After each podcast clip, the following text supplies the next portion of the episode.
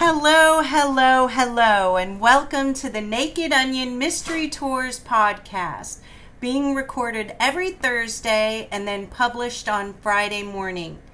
Today's cast is Edith and Karina, and today we'll be discussing um, the movie A Promising Young Woman from 2020. Um, let's see. I had an overview of the movie.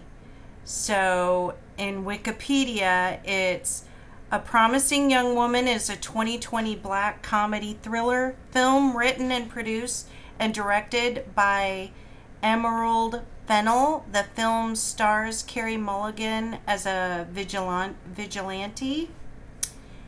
And um, let's see the rest of the cast. Bo Burnham. Do you know who Bo Burnham is?